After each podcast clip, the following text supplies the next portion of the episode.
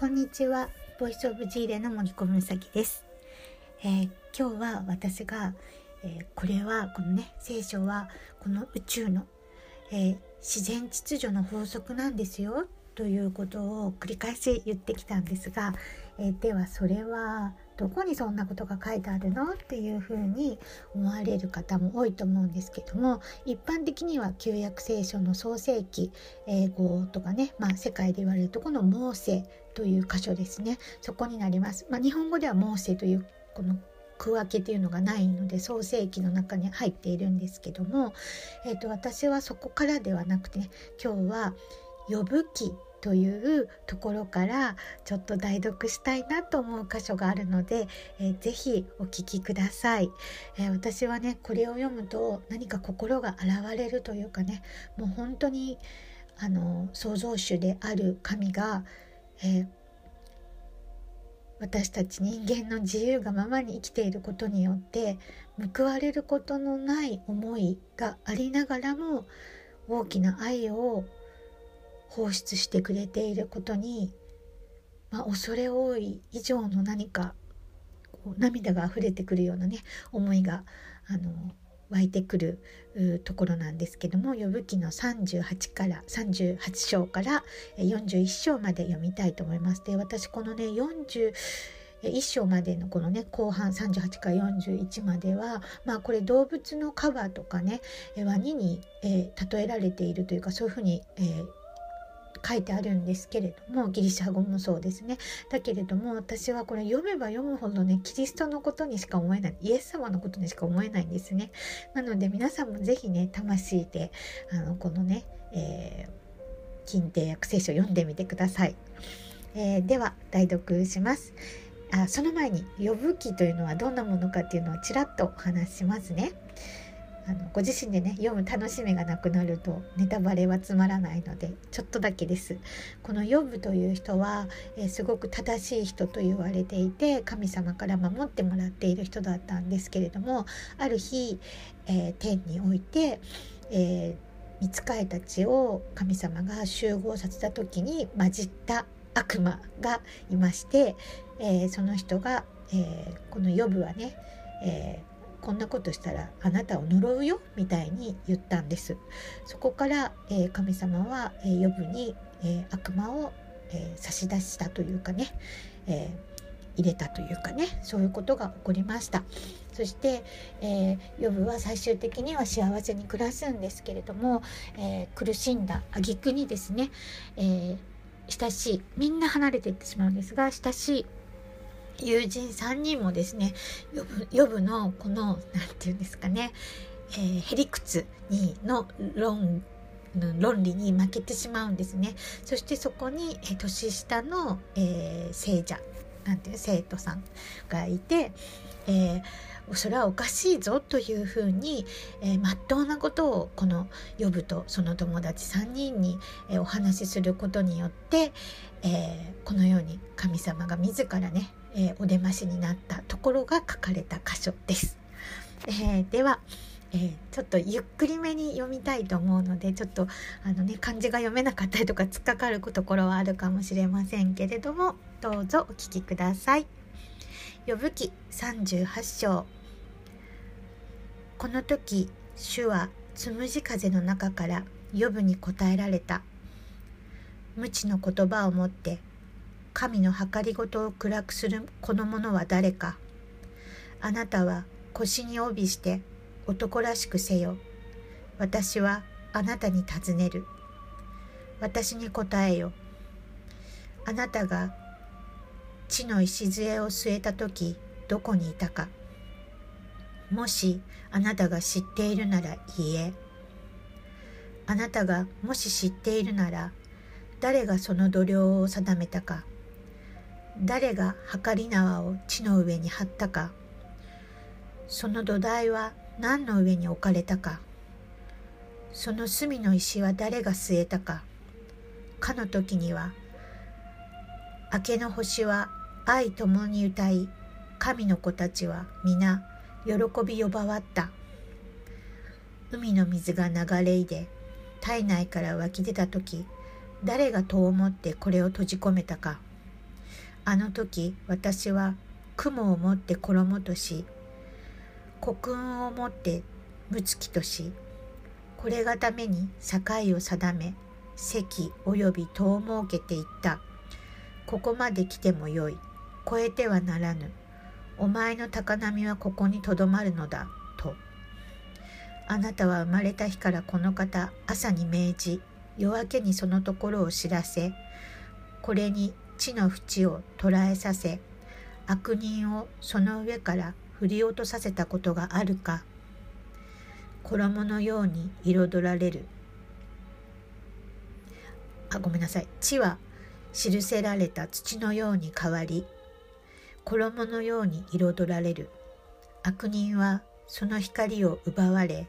その高く上げた腕は折られる。あなたは海の源に行ったことがあるか。淵の底を歩いたことがあるか。死の門はあなたのために開かれたか。あなたは暗黒の門を見たことがあるか。あなたは地の広さを見極めたか。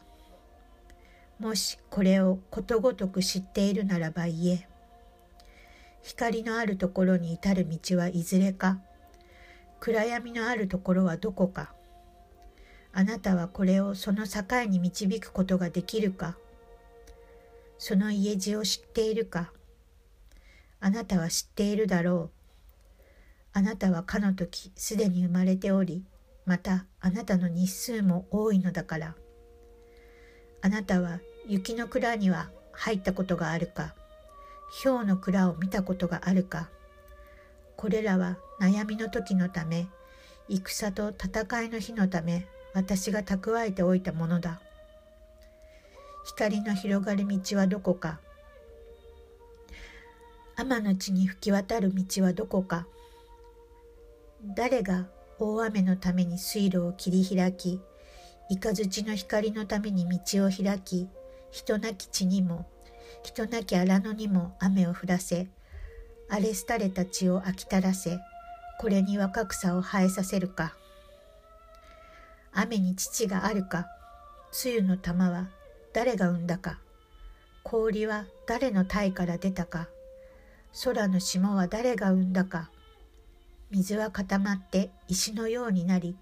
縁の表は凍る。あなたはプレアデスの鎖を結ぶことができるか。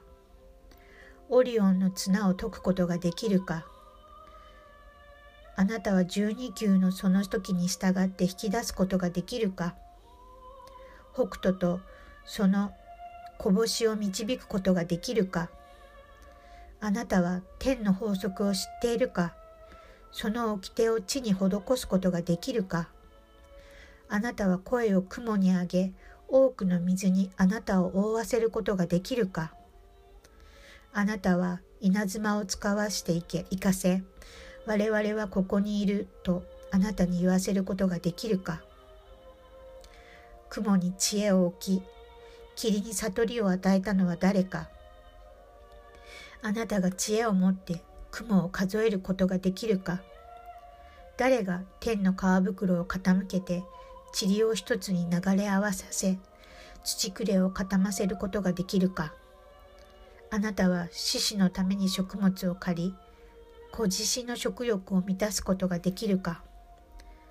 彼らがホラー穴に伏し林の中に待ち伏せするとき、あなたはこのことをなすことができるかカラスの子が神に向かって呼ばわり、食物がなくてさまようとき、カラスに餌を与える者は誰か。呼びき39章です。あなたは岩間のヤギが子を産む時を知っているか？あなたはメスジカが子を産むのを見たことがあるか？これらの妊娠の月を数えることができるか？これらが産む時を知っているか？これらは身をかがめて子を産みその腹み子を生み出す。この子は強くなって野に育ち出て行ってその親のもとに帰らない。誰がのろのろばを掘って自由にしたかやろばかな。誰がのろばのつなぎを解いたか私は荒野をその家として与え荒れ地をその住処として与えた。これは町の騒ぎを癒しめ漁者の呼ぶ声を聞き入れず山を牧場としては狭まり山を牧場としてはせ回りもろもろの青物を尋ね求める。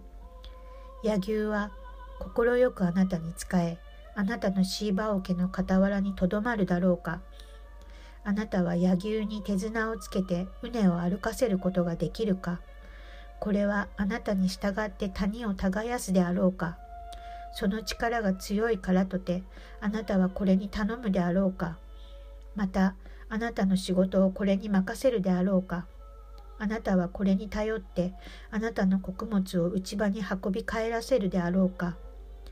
ダチョウは威勢よくその翼を振るう。しかしこれにはきれいな羽と羽毛があるか。これはその卵を土の中に捨ておきこれを砂の中で温め足で潰されることも野の獣に踏まれることも忘れている。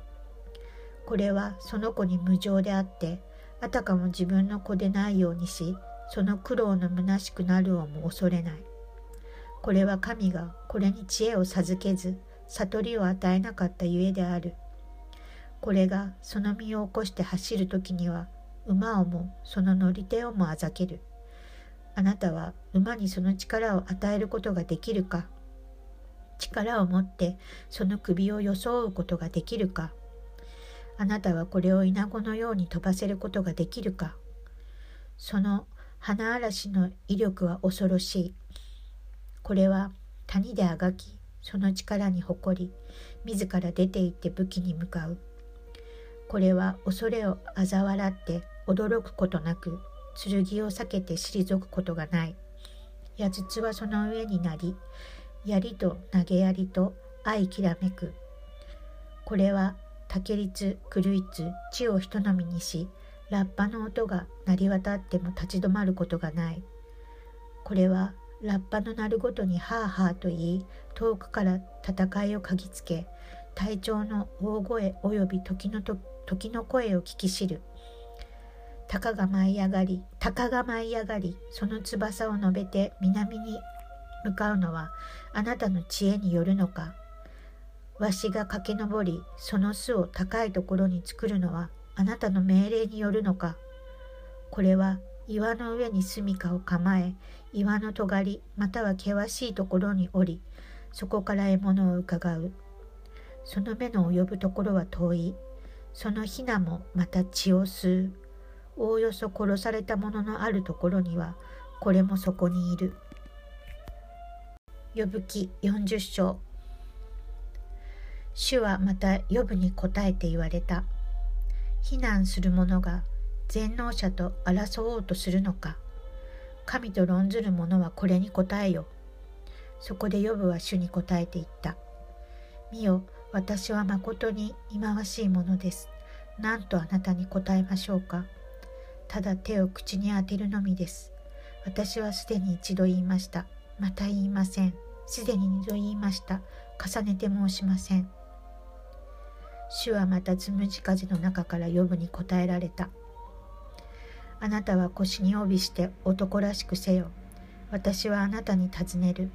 私に答えよ。あなたはなお私に責任を負わそうとするのかあなたは私を人し自分を是としようとするのかあなたは神のような腕を持っているのか神のような声で轟き渡ることができるのかあなたは意向と尊厳と思ってその身を飾り栄光と華麗と思ってその身を装ってみよあなたのあふるる怒りを漏らしすべての高ぶる者を見てこれを低くせよ。すべての高ぶる者を見て、これをかがませ、また悪人をそのところで踏みつけ、彼らを共に塵の中にうずめ、その顔を隠れたところに閉じ込めよ。そうすれば私もまたあなたを褒めて、あなたの右の手はあなたを救うことができるとしよう。カバを見よ。これはあなたと同様に私が作ったもので、牛のように草を食う。見よその力は腰にありその勢いは腹の筋にあるそれはそのの紅白のように動かしそのものの筋は互いに絡み合うその骨は青銅の管のようでその肋骨は鉄の棒のようだ。これは神の技の第一のものであってこれを作った者がこれに剣を授けた。山もこれがために食物をいたし諸々の野の獣もそこに遊ぶ。これは夏目の木の下に伏し足の茂みまたは沼に隠れている。夏目の木はその陰にこれを覆い川の柳はこれを巡り囲む。見よたとえ川が荒れてもこれは驚かない。ヨルダンがその口に注ぎかかってもこれは慌てない。誰が鍵でこれを捕らえることができるか。誰が罠でその鼻を貫くことができるか。呼ぶ記第41章。あなたは釣り針でワニを釣り出すことができるか。糸でその下を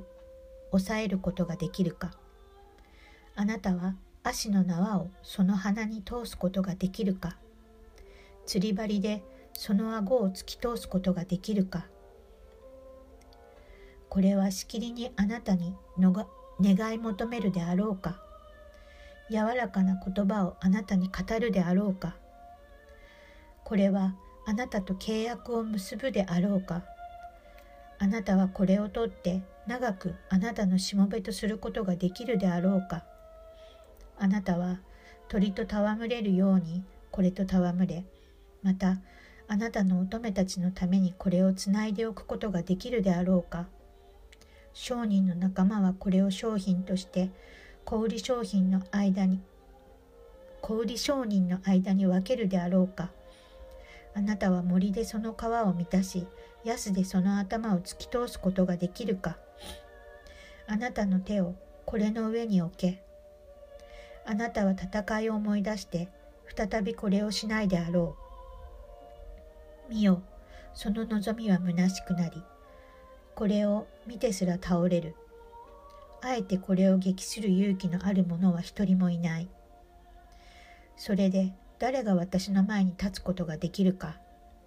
誰が先に私に与えたので私はこれに報いるのか。天が下にあるものはことごとく私のものだ。私はこれが全身とその著しい力とその美しい構造について黙っていることはできない。誰がその上着を剥ぐことができるか。誰がその二重の鎧の間に入ることができるか。誰がその顔の戸を開くことができるか。その周りの歯は恐ろしい。その背は縦の列でできていて、その固く閉じた様は密封したように、相互に密接して風もその間に入ることができず互いに相連なり固くついて離すことができないこれがくしゃみをすれば光を発しその目はあけぼののまぶたに似ている。その口からは松明が燃えいで火花をいだす。その鼻の穴からは煙が出てきてさながら煮え立つ鍋の水煙のごとく燃える足の煙のようだ。その息は炭火を起こしその口からは炎が出る。その首には力が宿っていて恐ろしさがその前に踊っている。その肉片は密接に相連なり固く身について動かすことができない。その心臓は石のように硬く臼の下石のように硬い。その身を起こす時は勇士も恐れその衝撃によって慌て惑う。剣がこれを打っても効かない。槍も矢も森も用をなさない。これは鉄を見ること藁のように聖堂を見ること朽木のようである弓矢をこれを逃すことができない石投げの石もこれにはわくずとなる。棍棒もわくずのようにみなされ、投げやりの響きを、これは嘲笑う。その下腹は鋭い瓦のかけらのようで、麦粉き板のようにその実を泥の上に伸ばすこれは縁をかなえのように湧き返らせ海を香油の鍋のようにする。これは自分の後に光る道を残し縁を白髪のように思わせる。地の上にはこれと並ぶものはなく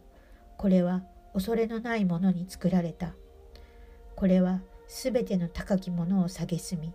すべての誇り高ぶる者の王である。えー、これが「呼ぶ記」の41章まででした。まだね42もあるんですけれども、えー、このね後半のところは私はイエス・キリストのことを言ってるんじゃないかなと思うんですよね。カバにえー、あえーと、ワニに例えただけなんじゃないかっていう風な感じが何度読んでもそんな感じがしますね。うん、それはやっぱり自分の後の道光のっていう風に出てくることもあるんですけどもまあ、えー、初めからいた人というかねそういうことでもあるのかなというふうに思っています。でこのようにですね、え、創造主がいかに、え、私たちが何もせずにだけれどもきちんと自然秩序の中で回ってきていたということをこの旧約聖書の呼ぶ記の中で語っているんだなっていうふうに私は思いましたしもちろん創世記の中でもですねさまざまなことが語ってありますね。例えば、え、日本でいうとこの彩雲、え、ドイツ語では虹の雲えーと、ドイツ語じゃなくても虹の雲とかね弓というふうに表現されているドイツ語の聖書もあるんですけれどもえー、どちらがどっちなのかちょっと私もこれは、えーと、ギリシャ語でもヘブル語でもよくわからないんですけどもでも虹のことなんだろうなっていうふうに虹の雲の中に虹を出すというのがね地との契約を思い起こす神様のサインですね。で私はこれをえ、昨年9月以降このアパートに引っ越してから、え、週に2回から3回見ていて1 1日ね3回ぐらい見ることがあって何なんだろうとずっと思っていました。もちろんあの虹も虹の雲だけじゃなくて虹もですね。なんでこんなに1日に2回も3回も虹が見る虹を見るんだろうと思っていましたし、えー、ちょうどねこの創世記を読み終わった後だったので余計に気になっていました。でも、えー、科学はですねまあ、以前にもお話ししたことがあるんですけども例えば50年前盲腸は不要の臓器だと言われていました。しかし近年になって免疫を司る重要な臓器だとされるようになりました。このようにねたった50年で科学というのは見解が変わったりするんですね。だから普遍的とは言えませんし今科学で証明されていることが100%正解だとも限らないということを示唆していると思いますので、え私は、え幼い頃この、えー、創造論と、えー、進化論と両方を学んだんですが、えー、この創造論がしっくりきたんですね。それは人類発祥の地がアフリカだとか、えーと、中東だとかねいろいろ今現在言われていて、え、考古学者や歴史家の中でも、え、分断がありますが、えー、何か古代と言った時にねなんかなんでエジプトになっちゃうのかなっていうのが私の中ですごく不思議なんですよね。なので、えー私はあの絶対的に創造論派になっていますし日本ではねあの進化論しかアメリカの半分ぐらいもね進化論しか教わらないので、えー、創造論っていう、ね、概念がないので、まあ、権利闘争というふうにつながっていって尊厳がどこにあるかわからないようなね公平で公正な正義というのがこう奪われた形になっているとは思うんですけれども私はこの神によって必ず報われる神の子であるキリストが残した残してくださった福音によって必ず報われるということを確信しているのは、まあ、前回もその前も申し上げたように、えー肉の母親の体内に宿る前の記憶が蘇ったことと大きく関連していますが、まあ、なので報われる人生をと思いますしそれはですね魂が一番喜ぶ人生になるのでえおのおの私たち個性があって、えいろんな風に神様が作ってくださったのでおのおのの魂が一番喜ぶ人生に、えシフトしていけば必ず、え満たされて、え冷静メンタリティーがたくましく育てられれ愛と忍耐力とでね、えー、暮らしていけるようになるし、えー、肉体が滅びた後もその愛と忍耐力が続くのでね、えー、とても平和に暮らしていけるというふうになっていますので、えー、ぜひぜひこの公平で公正な正義という信念と愛を持って、えー悔い改めによる祈りにもよってね努力や精進ではなく成果で、えー、生き延びれるといいんじゃないかなと思っています、